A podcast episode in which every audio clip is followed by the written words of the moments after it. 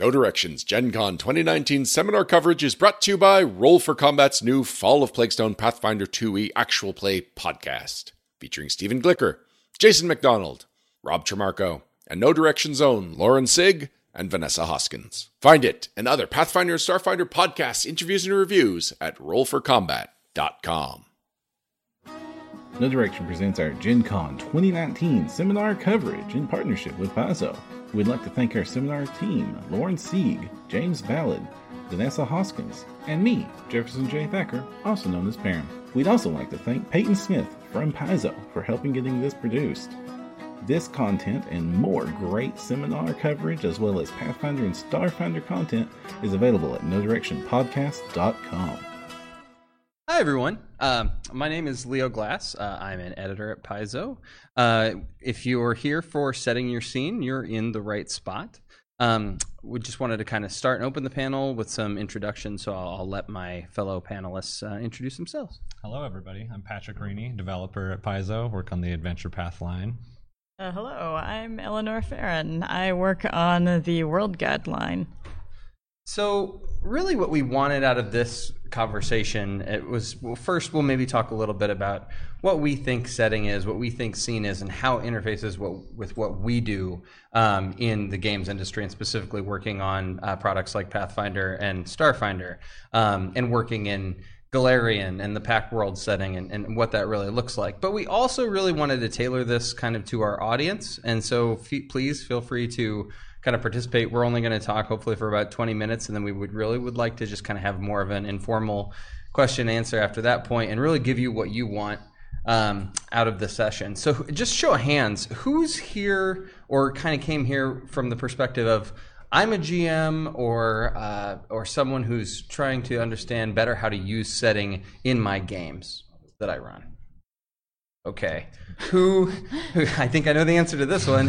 Who who sort of came here with the understanding of, hey, I want to learn how to use setting as a writer or a creator um, of games or games industry products. Okay, and it's okay to raise your hand twice. Like that's I, I, I would raise my hand twice to those questions. Okay, how about another reason? Is there another reason why you're here?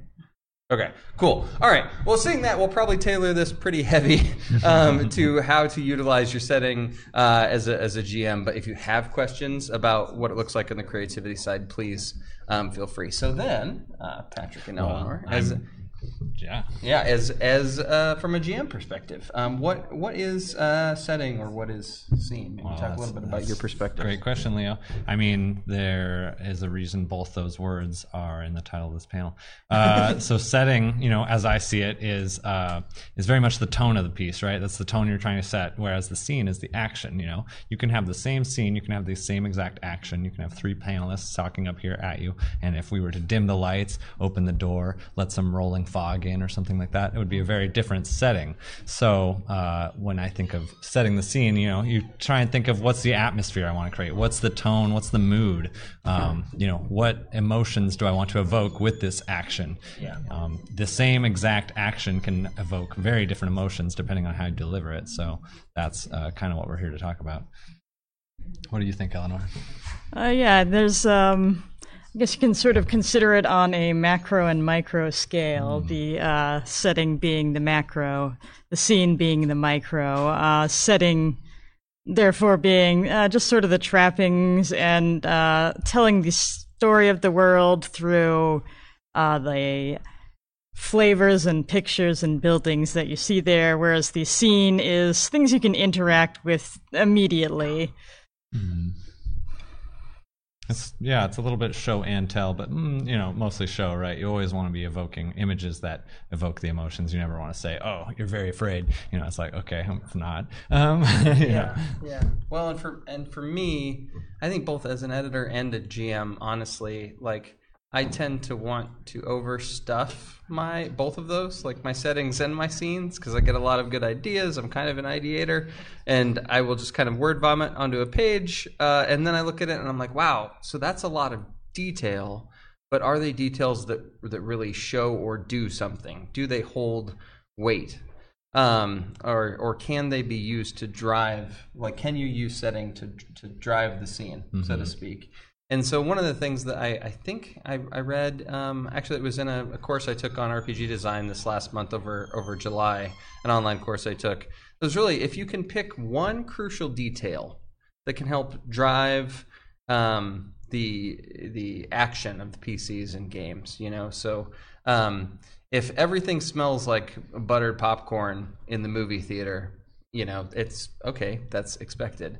Um, but if it, it if it smells like, um, you know, uh, rancid bile, um, that might do something else. Or if it smells like uh, roses, um, that might do something else. And so, and if you interface that with the creatures you set there, with things that are going on, um, then you're drawing connections that the players can kind of latch onto, I think, and, and, dig into. But how about you all? What so like maybe throw some challenges out there as far as setting scene goes. What challenges do you think you face um, from knowing what to include in in your scenes and your games and your setting? Help me out, come on. It's a complex question. Yeah. Just they didn't come here for an essay. All right, fair enough. Yeah, we can keep. Well, I think the popcorn is a good example, right? Because if it's burnt popcorn, that signals something to the reader, player, uh, viewer, uh, versus you know, oh, the, it smells super buttery in here. It's like, well, someone there must be the new person on the job. If it smells burnt, uh, could be the new person, or it could be someone left the machine on and they're gone.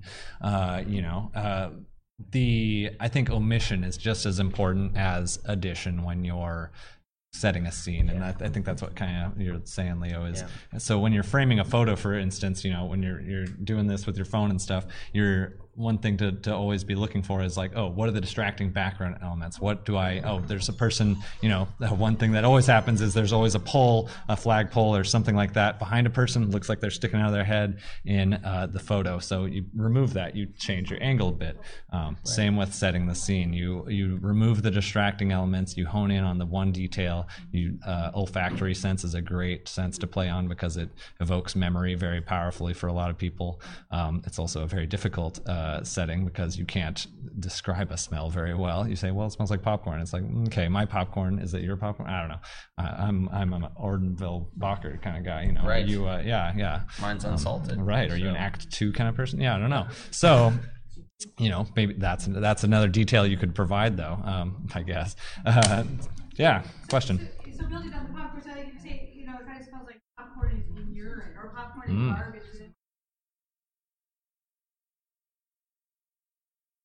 Absolutely. Yeah. Absolutely. That's exactly yeah. it. It would smell like great popcorn and nothing else if it was a good theater, right? Or you know, smell like popcorn and fancy brandy or something like that. Totally different than popcorn and urine. Yeah. And that eh, well, well, and, and, that, and that description made me think something maybe a little, little bit more noir or mm-hmm. spy-like, totally. right? Like if you go that way. But if you're if you've got if you're running a horror game or writing a horror piece, then you know think about all the yeah yeah right mm-hmm. yeah. So. Um, certainly, uh, going back to what Leo said before, uh, you can stuff too many details into the scene, and uh, you can also overemphasize details. I think I've seen like a picture online of the common uh, GM issue of uh, the putting the one object in the room that everybody investigates, and it's just a picture of these chickens pecking at this bright red like faucet handle, um, and you want to avoid that. So when you go into setting the scene, I think you want to consider interactivity above all else. Um, you either want to foreshadow something that's going to come up that will be important for the PCs in the future, or you want to uh, show the PC something they can interact with now. So maybe there are curtains in the movie theater that they can open and close depending on that. That's an interactive thing. Maybe they'll do something with that. Maybe they won't. Uh, maybe there's a chandelier up in the fancy theater and they want to drop that on somebody. If there's a chandelier, your PCs will want to drop it on somebody. um, but that's the sort of thing to think about when you're telling them what's in there. Uh, you don't need extraneous details. You just want the things that stick out the most, that either alert them that something is not what they expect, or that something may come up in the future, or that they can interact with a certain object to either accomplish a goal or just to have fun with it. That's a really good point about the curtain and the chandelier. I mean, and the more you describe something, the more it's going to make players think that's the thing, right? And uh, whether or not you're playing that way, whether or not you're, you know, kind of letting it open and being like, "Well, you tell me what's the thing," or they're, you know, they're expecting you to, you know, guide them that way. Um, you know, if you say the curtains are deep red and slightly fluttering, you know, they're obviously going to inspect them. Whereas if you say if there's a hundred seats in the auditorium, they're probably not going to, you know, they're just going to be like, yeah, that's an auditorium. Um, you know. Well, and so we we did this panel also at PaizoCon, and one of the things that we were sort of talking about there that this sort of reminded me of is that you can really sort of influence the the type of game you're running in very subtle ways with what's in a room, even right. So if uh, the PCs go down into a, a, a, cavernous lair, let's let's say the bottom of a, a, castle, a dungeon. They go down in the dungeon and they discover jewels. Okay, if they discover jewels that taste like apples, well, that tells you something else, right? There's probably a transmuter somewhere about where something weird is going on, where magic is somehow involved, or um, you know, uh, uh, jewels that that bleed. Now, to back to a horror setting, we've gone uh, in a different direction. But what did I do? I just changed a couple words with each sentence, and I've changed a little bit of the tone and the feeling. And so, um, and I've I've raised a few questions in each of those those statements. And so that's honestly that's what I think setting does the best. That scene gives sort of compliments is that setting sort of asks questions, and then the scene or the action, which is often driven by the PCs mm-hmm. in a game, are their attempts at answering or absolutely yeah. yeah.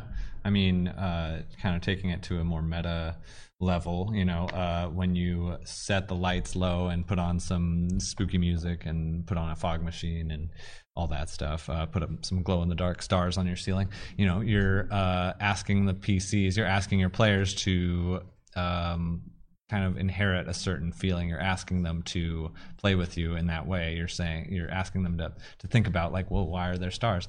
Um, you know uh, and uh, I think you know what you do in the the real world, especially at the table, is just as important, and that's what separates you know board games from video games from other media. Is that you're creating a physical three dimensional scene, whether or not it's a dinner party, whether or not it's just hanging out at the table, whether or not it's one of those um, you know puzzle rooms or something like that. You're uh, creating these you know things out of real materials that you're having your players kind of interact with, so that they can use that to uh, flavor how their characters interact with your fictional world. You, um, when starting to set the scene, uh, just because of what Patrick said about setting the mood, it's it's helpful to ask yourself, uh, what do you want your players to feel when they enter this area? Um, certainly, uh, in one of the uh, Starfinder adventure paths I wrote, there was an area where uh, the whole point of that was to feel just uncomfortable and unwelcome. And I didn't need to have any of the NPCs sell that. I just thought about, well, what's the most uncomfortable atmosphere I could put in there?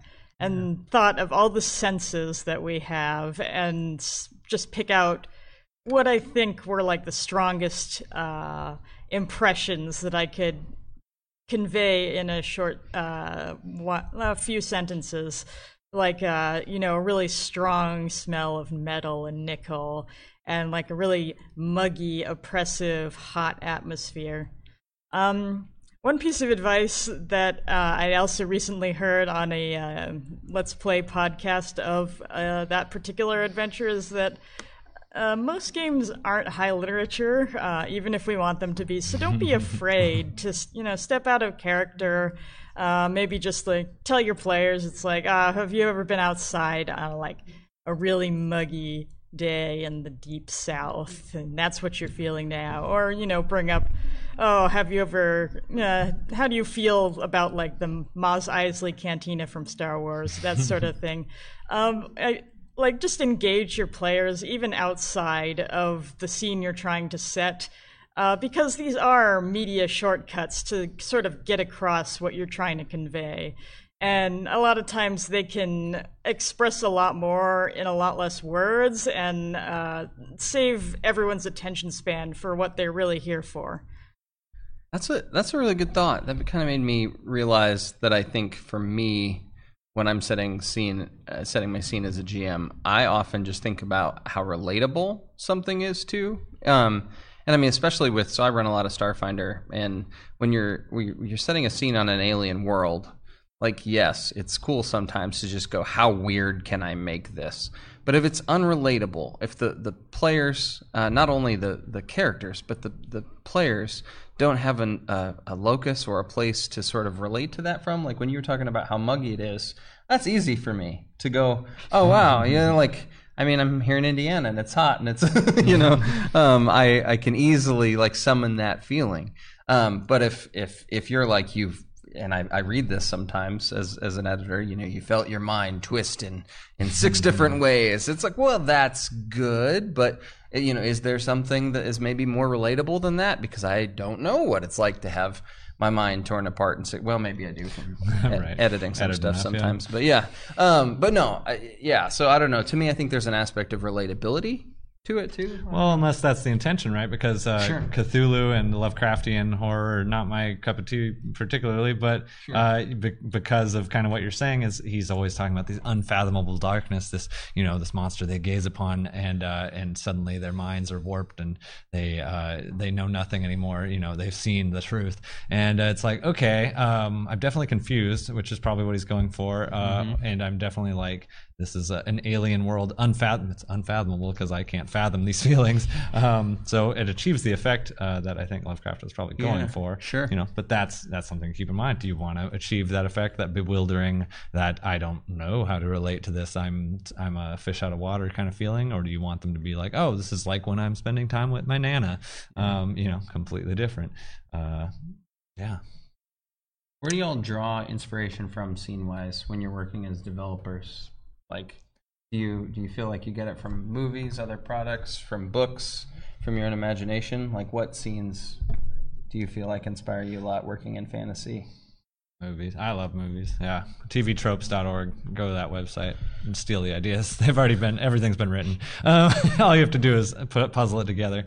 Um, for real though, I, I love going on like uh, looking up movies that I've seen or whatever, and then seeing related movies. You know, if I want to do a kind of heist mission or a break in, as a good example for the PCs, if I'm like, okay, there's a bank robbery going on, you got to get in, then I'll go watch Die Hard, and I'll be like, well, what can we? Oh, well, they got to go through a ventilation shaft, right? There's got to be broken glass.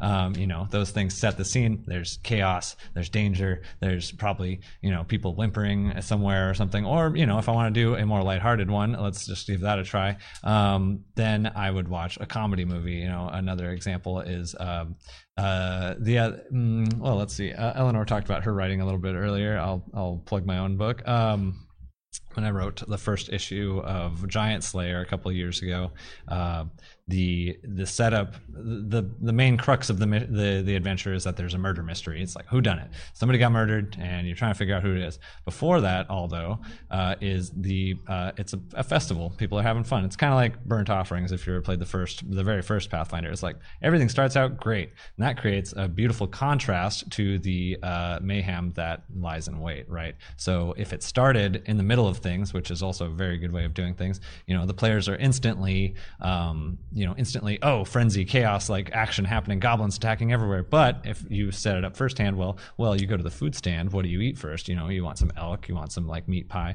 whatever. Then they're then they're in this certain mood. They have a little bit more investment. They're like oh it's going to be a happy time. Oh it's not a happy time.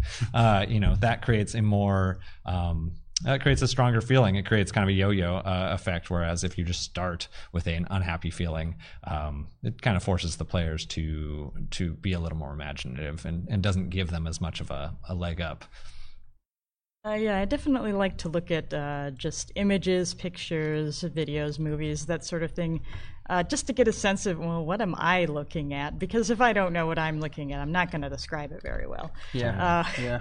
Like, just what are the little details that stand out to me that can make this place feel like more than just uh, a, a, Lego set piece that I dropped down and completely generic, nothing interesting about it. And once I nail that down, just start to think about what might make sense to be in that area and what of those things that make sense the PCs might be interacting with? Is there like some kind of uh, if we're saying like a souk in like a Middle Eastern style, uh, maybe there's like a, one of those those marketplaces that has like those huge piles of spices in all sorts of colors, and you know maybe somebody throws that at the PCs, maybe the PCs throw that at somebody, maybe somebody's allergic to uh, cardamom or whatever. Mm-hmm. Um, and also, uh, whenever I am thinking of like a specific scene or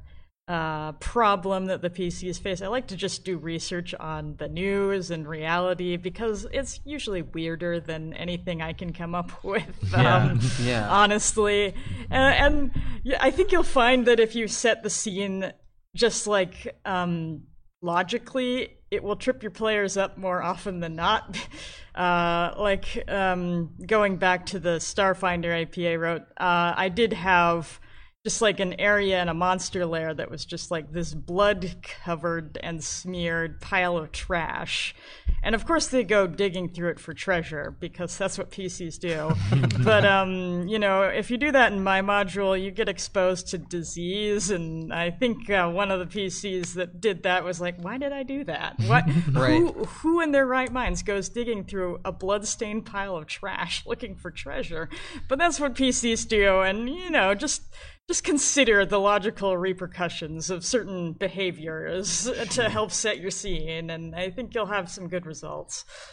Well, that's really tying the mechanics to the scene in an interesting way too. Of like, hey, I can totally just inflict a disease right mm-hmm. now, and I've got an opportunity to to use those rules, mm-hmm. and that's all driven by the scene you know mm-hmm. so and as long as you're consistent it's okay you know like if if you do that one time uh, you know there's a trash pile they get a disease you know then there better be another disease behind another trash pile otherwise they will feel uh, a little duped but um, but yeah, I think you're right. It's interesting that uh, RPGs, especially like tabletop games, have this level of uh, players are willing to uh, forego logic in a lot of ways. Like, like you're saying, why would why would anyone dig through a pile of trash? Like there's probably not treasure at the bottom, but in an RPG maybe there is.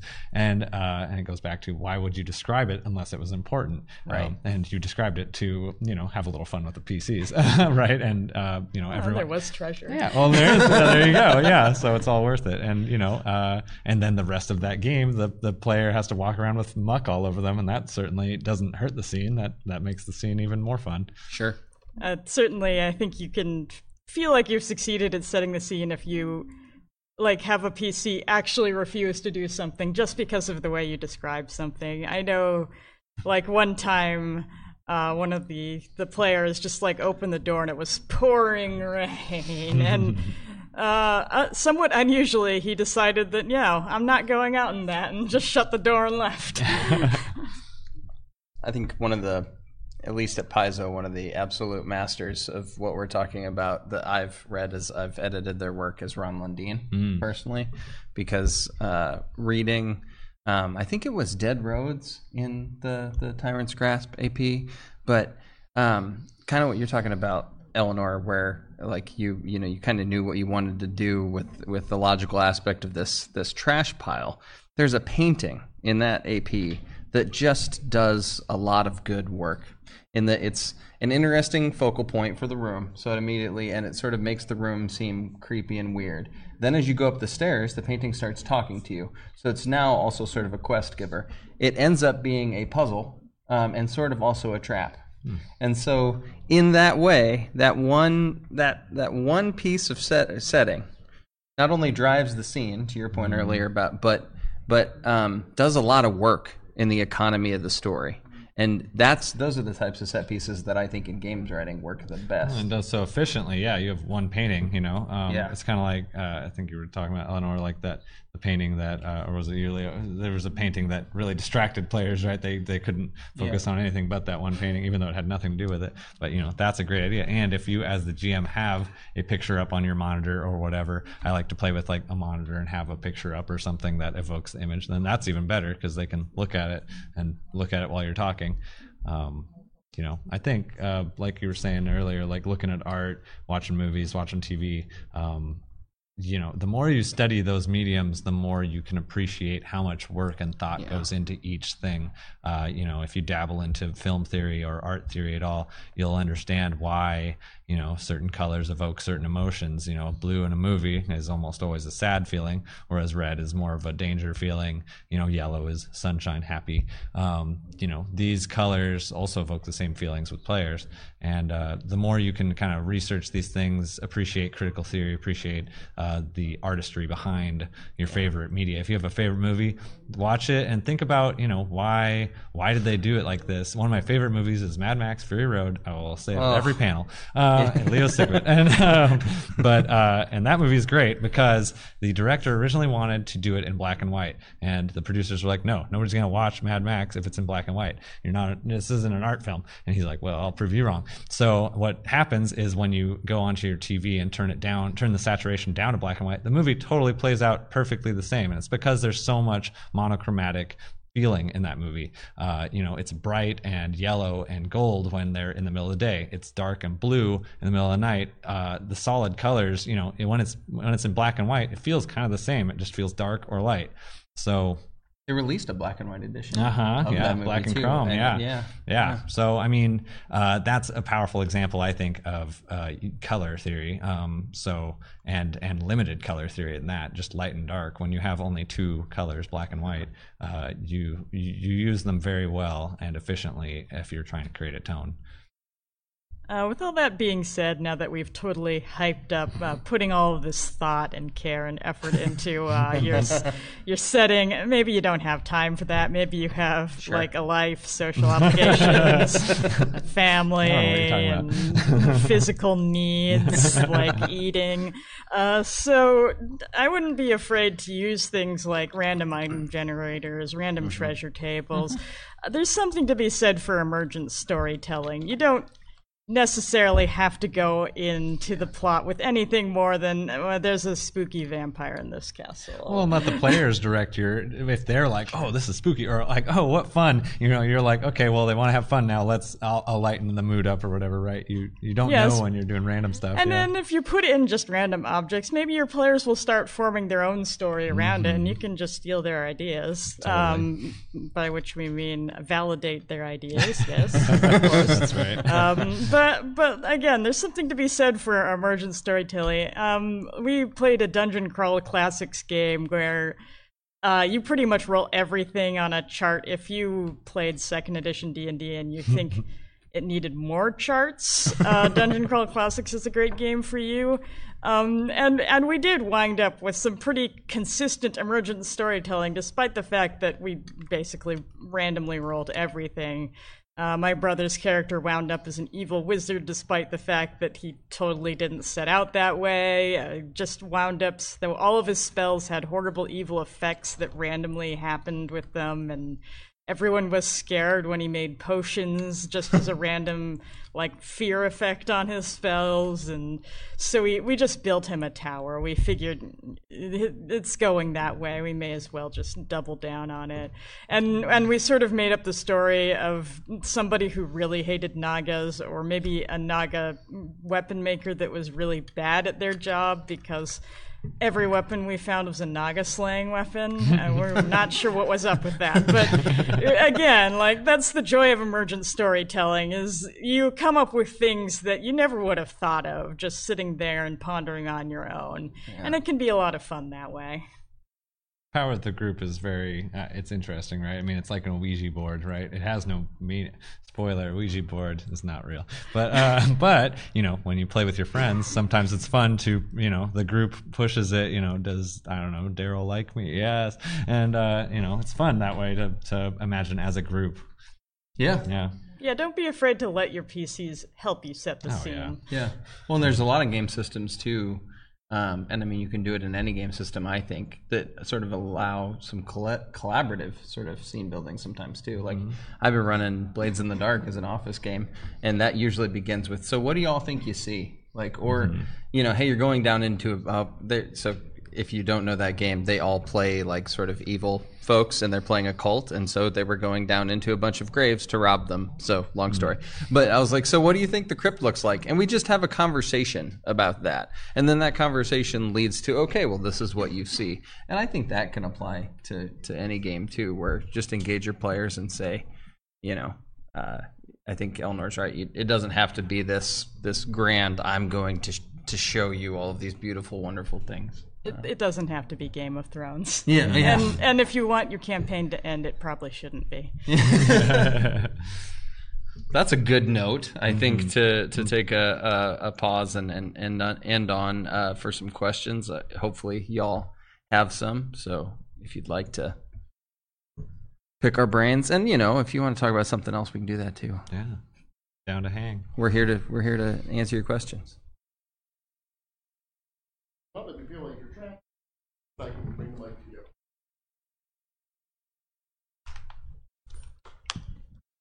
Yes, I was wondering when do you guys feel that you've given too much? Because I feel sometimes when I'm uh, writing a scene or, or, or a session, I might give away too much and take away the imagination from the players.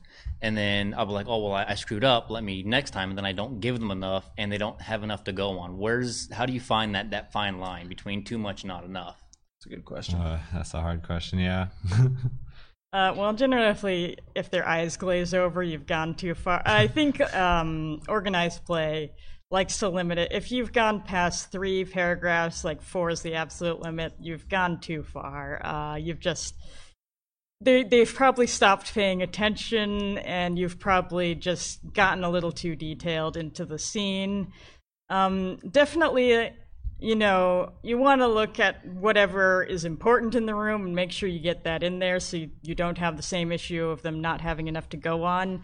Uh, certainly, you know, um, interacting with the PCs, like they can ask questions. Like sometimes they'll ask, you know, oh, is there, can I look under so and such for evidence of this or that? And um, if you can sort of tell that maybe they're not getting what you set out to portray, then you can just use those questions to add in further details. Um, I'd say, you know, probably.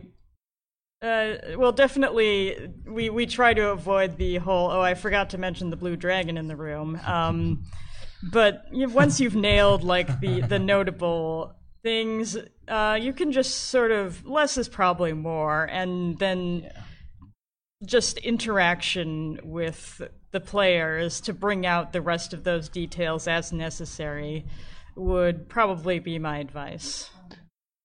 I think less is more is always a good. Yeah. Yeah. Um,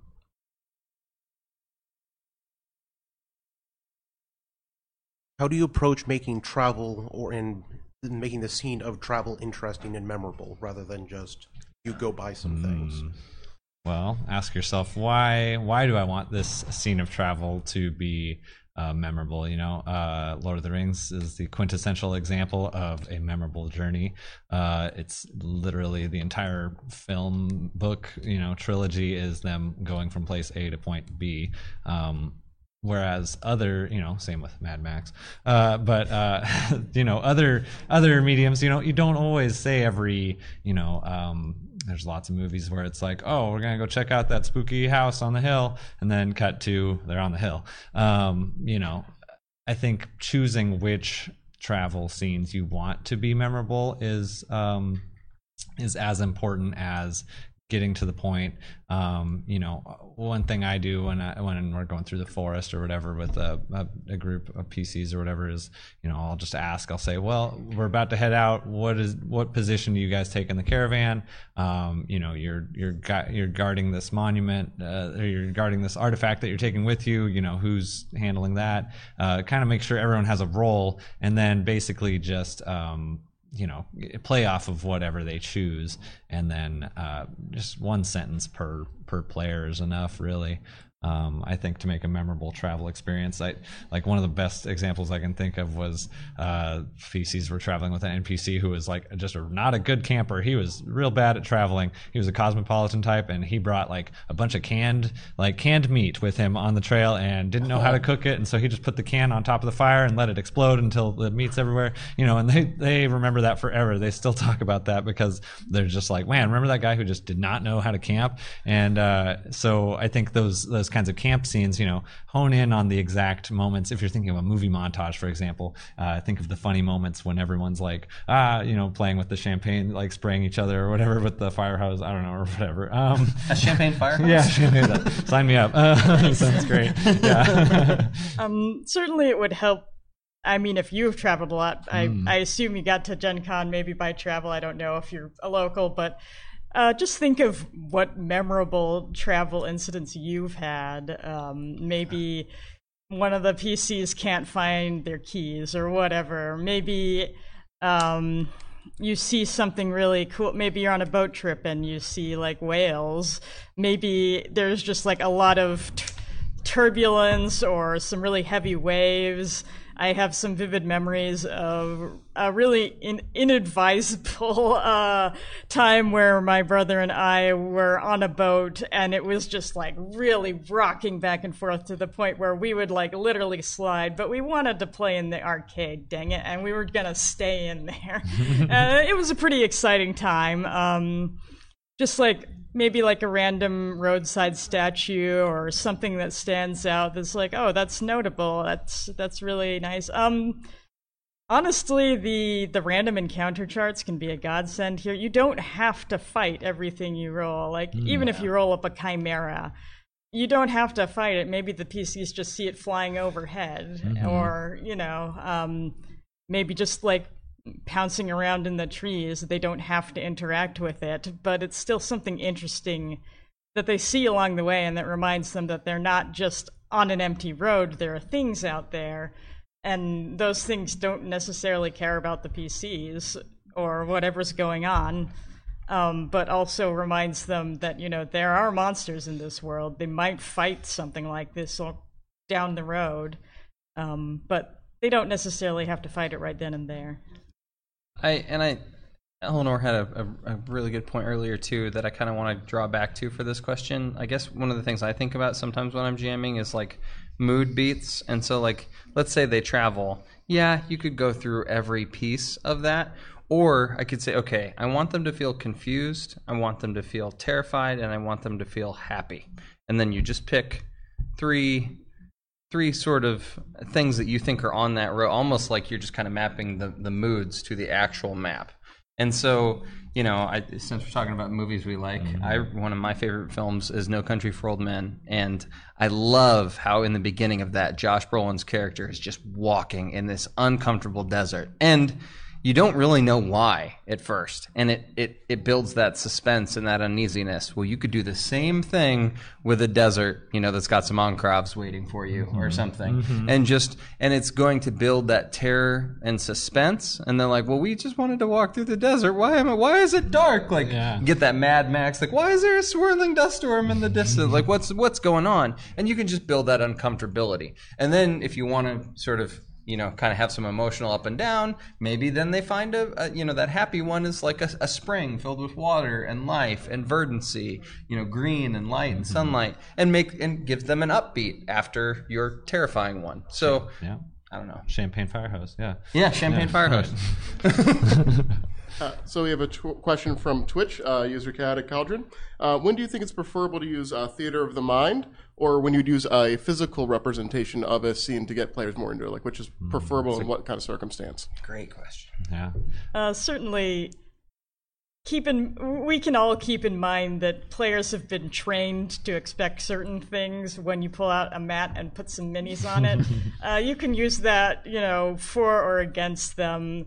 Like if you want to really ratchet up the tension, you can put them all on a battle mat and have like something really nasty just walking by. See if they panic and attack it. See if they just run and hide even if you don't intend for that thing to even like notice them, uh, because they've all been trained that oh no, we're on a battle map, he's gonna try and kill us.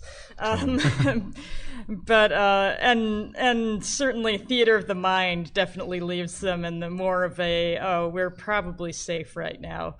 So that's a tool you can use to uh, sort of play with the the scene, play with expectations. Um, just keeping in mind what the the sort of way you are conveying it is um, sort of suggesting um, is going to happen versus what you intend. And it doesn't take much either. You, I mean, you know, a horror game or a deep, moody game, you know, you think in your head, well, I need a crystal ball, I need like a bunch of uh, candelabras and stuff. If you put a single candle in the middle of the table and turn off one of the lights, you usually, you know, you just unscrew the bulb, uh, then that's enough. I mean, people will understand. They'll cling on to that. They'll be like, well, there's, well, Ryan doesn't usually have a candle on the table or whatever. Um, you know, so it doesn't really take much at all. Um, yeah. Yeah, put a slight hint of a loved one that died last year Sing- flickering in the flames, Yeah, and now you've got a totally different slice of ham. Yeah. Yeah, or yeah, a ham and a candle. Uh huh. Yeah. An egg. But yeah, I, for me, I use theater of the mind almost always more. But like, I just do it for speed. I don't think there's a right or wrong answer, and I I've loved Eleanor's answer of well, I'm just going to put a battle map out and watch them squirm. That's fun too. So Yeah, from a mechanical, just like system standpoint, the theater of the mind is good for uh, less precise, uh, more PC interactive scenes, uh, just uh, even things you don't necessarily want to be clear, especially like horror. If there's things in the darkness and you have out a battle mat, well, your PCs can probably just make a spot check and see right where they are. And then you have to put like some Wraith minis on the table, and it's not quite as scary anymore. Whereas, you know, that battle mat is good for precision. Like if the whole point is that you're hunting for something and trying to figure out where it is, then that battle mat is very helpful. As opposed to you know theater of the mind, where it's like, well, it's over there Yeah. somewhere on a, in, in a tree. Well, what tree? Which tree? Is it an aspen tree? I don't know. I don't. So whatever. Um, so that's another thing to keep in mind when you're choosing which tool to use for the scene. Um, How do you handle when uh, different characters in the scene have different perceptions of what that scene is? Like in, in you mentioned darkness, when some characters can see further in the darkness than others can. I mean, how do you, you know, reconcile that? Mm-hmm. I have a I have a, a, a blind player character in my Starfinder game, and I often find myself thinking about what details they need to make things interesting and to be compelling. And I've never given so many descriptions. So they have we've kind of created our our own alien uh, uh, sort of species for that game. We wanted to play basically this race that was like clinging to their last bit of existence on the edge of a black hole, and wanted wanted so much of the. And so they, they have grav sense as like a blind sense, and so that species sees through gravitational forces. And, and I've never had to describe more things in the sense of how much they weigh um, than in that game. But it's it's fun because it it's just another way of thinking about it. Like uh, you know, I, I'll I'll be like, so there's something extremely heavy in the center of the room, and and all the other characters know, oh, that's just a column. But like sometimes that will or. There's something extremely heavy in the center of the room, but you take just a small impression right in the center of it. Well, that none of the sighted folks could see that, right? And so um, I think I think you just want to sprinkle in, and I mean maybe I'll have better ideas, but but I guess personally having some experience with that, I just try to tailor it to everyone, you know. So I, I might sometimes even give two descriptions quickly, or um, but I mean personally I, I want diversity in my games and in my party and I, I want people to feel like they can play all sorts of different types of characters and people should feel included so that's the approach i take I think quickly describing the scene to each player, if they're, you know, dark vision, great example. Sure. Um, you know, if I'm playing a dwarf or whatever and can see underground and it's like, oh yeah, I know these caverns, I know these halls. Um, I would want the GM to describe that to me differently than the elf, the cosmopolitan elf who ruins cooked beans or whatever. Um, you know, uh, uh, and I think just quickly kind of doing that for each player, saying, you know, like, oh, you see down these dank, musty halls, uh, they remind you of your forefathers, you know, catacombs, blah blah blah. Uh, you see at the far end a flickering light. Um, quickly to the dwarf and then to the elf, like, this is a really spooky hall. You've never been in something so dark. It's a little clammy in here too, and it smells like, uh, you know, dead fish and um, you know completely different but like it also opens them up to playing into that as uh, they're different characters you know they're going to have different experiences so you should describe them differently Yeah, I tend to like to play uh, play by post games online, which obviously makes that sort of thing a little easier. You can just do separate messages for the PCs. Um, but in just a tabletop, you don't really want to bog it down based on, you know, maybe one person has dark vision or only one person doesn't have dark vision because they decide to play a human and everybody makes fun of them. um, but um, I think in some ways that's just something you are going to have to offer trust to your players for and focus on whoever has the most interesting perception or the best perception as the one who's going to be sort of leading that scene um, because uh, just tr- trying to get too into it or leading them into different rooms or is is just uh, sort of a logistical nightmare. Um, and it, it's one of those things that really sounds great on paper if you can pull it off, but nobody can. So um, just consider things like definitely tell uh, people how they see the scene, but understand that they're probably going to focus on whoever has the most interesting perception of the scene and go from there. and it doesn't need to happen each time it's kind of like the travel thing you know you pick and choose which times you want this to, to happen if they're in the middle of a field everyone can probably see you know even if one person has a better perception it's it, decide if you want to hone in on that Yeah, we have one more question. If anybody has a question.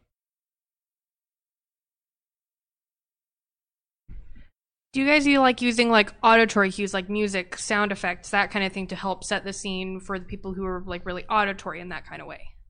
And how would you do that, and what would you use? Mm-hmm. I'm an auditory person, and I I love that. I, and I mm-hmm. mean, I I know like I think Syrinscape. I think a lot of those types of products out there that that really create a, an awesome mood are great if if you feel like that's what you want to bring to the table. But like we were talking about in the Ask the GMs panel earlier, like don't you don't have to do things that you feel uncomfortable with though you know like some people don't really want to sort of play like stage manager you know with all the sound cues and stuff like that but me i used to be a stage manager at a community theater so i like that and i feel comfortable doing it. But i think you just need to think about not like what your players will like to but also what you feel comfortable with and um and utilizing you know the the the sort of types of tools. But I mean, I like being an auditory person, and I'm pretty somatic too. I love to you know pound on the table. Like Amanda earlier was like, you know, like you can do a lot with your hands sometimes too, just to set uh, a little bit of that mood. So yeah, I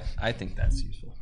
Absolutely, and you can always enlist a helper too. As uh, you know, it, it can be confused. It's like, oh, hold up, my my Mac fell asleep. I need to like get to the right YouTube video. That's awful. Um, always, you know, have a buddy say like, okay, when I do this, you know, like hit the button, um, and you know, and tell them like you're gonna build up, and you know, let one per- person in on it. I think that's a great tip. Um, and YouTube everything. Every, I don't know, like or Syrinscape or whatever. But there's so much out there. You know, I just type in epic battle music and then like hit that when the battle starts, and people are like, oh, battle time.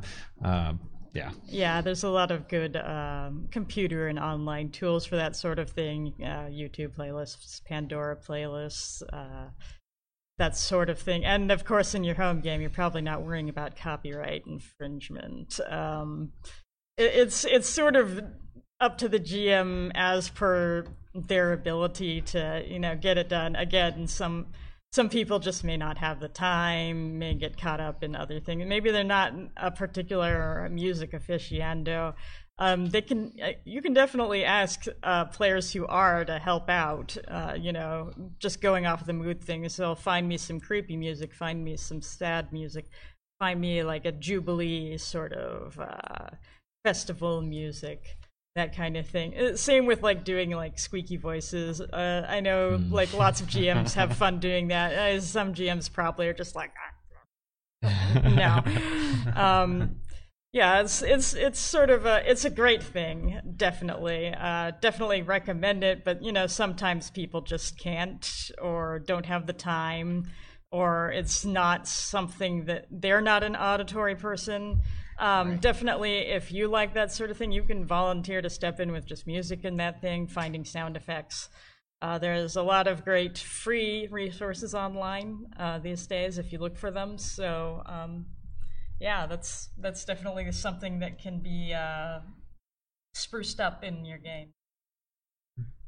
Well, looks like we're probably uh, at the, the end of our, our time then. Um, want to thank my colleagues, uh, Eleanor and Patrick. Uh, I hope I hope this was helpful uh, as far as learning a little bit about um, what we as professionals think about scene and setting, and, and what we think as DMs to, or GM, excuse me, um, too. So uh, I hope that was was helpful. And if you have any questions or anything like that, a couple of us will probably still be around too. Feel free to come up, say hi, whatever you want to do. So thanks so much for coming. Really appreciate it. Thank you, everybody. And welcome back. I have here with me uh, Patrick, one of the developers over at Paizo. Uh, he works on the Pathfinder line, and I've heard a bit about the extinction, the new uh, adventure path that was announced. What can you tell us about that? Extinction Curse Adventure Extinction Curse, Path. that's right. That's right. That'll be coming out uh, beginning of next year. Okay, uh, cool. That follows the Age of Ashes adventure path, and basically it.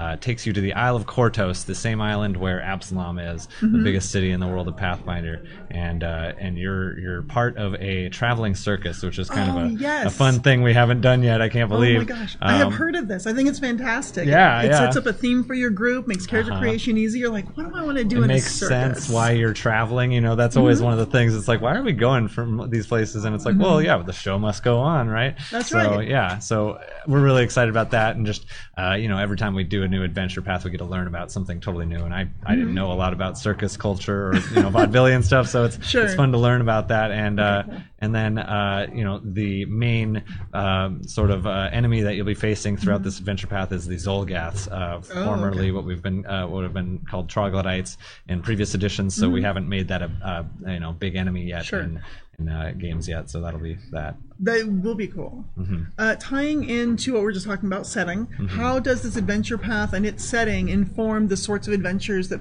players will be taking and PCs will be going on? Well, that's a great question because I mean the circus Mhm. uh, does take up like a, a, a big, you know, when you say it's going to be a circus, AP players are going to expect, you know, they're going to want to play in a certain way, right? They're going to be like, well, I'm the guy who gets a cannonball, you know, shoot it in my chest and I can live, and uh, or I'm the trapeze artist, you know, they want to play a certain way. So um, the adventure path is definitely going to play into those and give players new options, circus themed, you know, items, feats, Mhm. spells, stuff like that that make a uh, make a, a pop at the performance itself, as well as are useful in you know the adventuring context, Mhm. the uh, exploring the catacombs and stuff like that. It's like, oh, I know a fireworks spell, perfect. I can you know light up the room or whatever, right? And it's not just good for the circus; it's good for you know their Sure. side job too, which is saving the world. Fantastic. Yeah. Yeah. I think it'll be really interesting to see, uh, like, what a fantasy circus looks like. Because Yeah. we know the real world circuses with their various problems, Uh. but like a fantasy circus and an idyllic one, I assume. Uh-huh, yes. Uh, is like, well, what can I do now that we introduce magic into it? Because there's Uh-huh. there's a, a circus which shows you the wonderful, but Uh-huh. now it's like now it's just the wondrous, Yeah. right? It's like okay, we're adding magic, and there's so many more things. and that's the that's a that's a big part of it too it's like Uh-huh. in a world where magic is prevalent and common almost you know Mhm. how do you make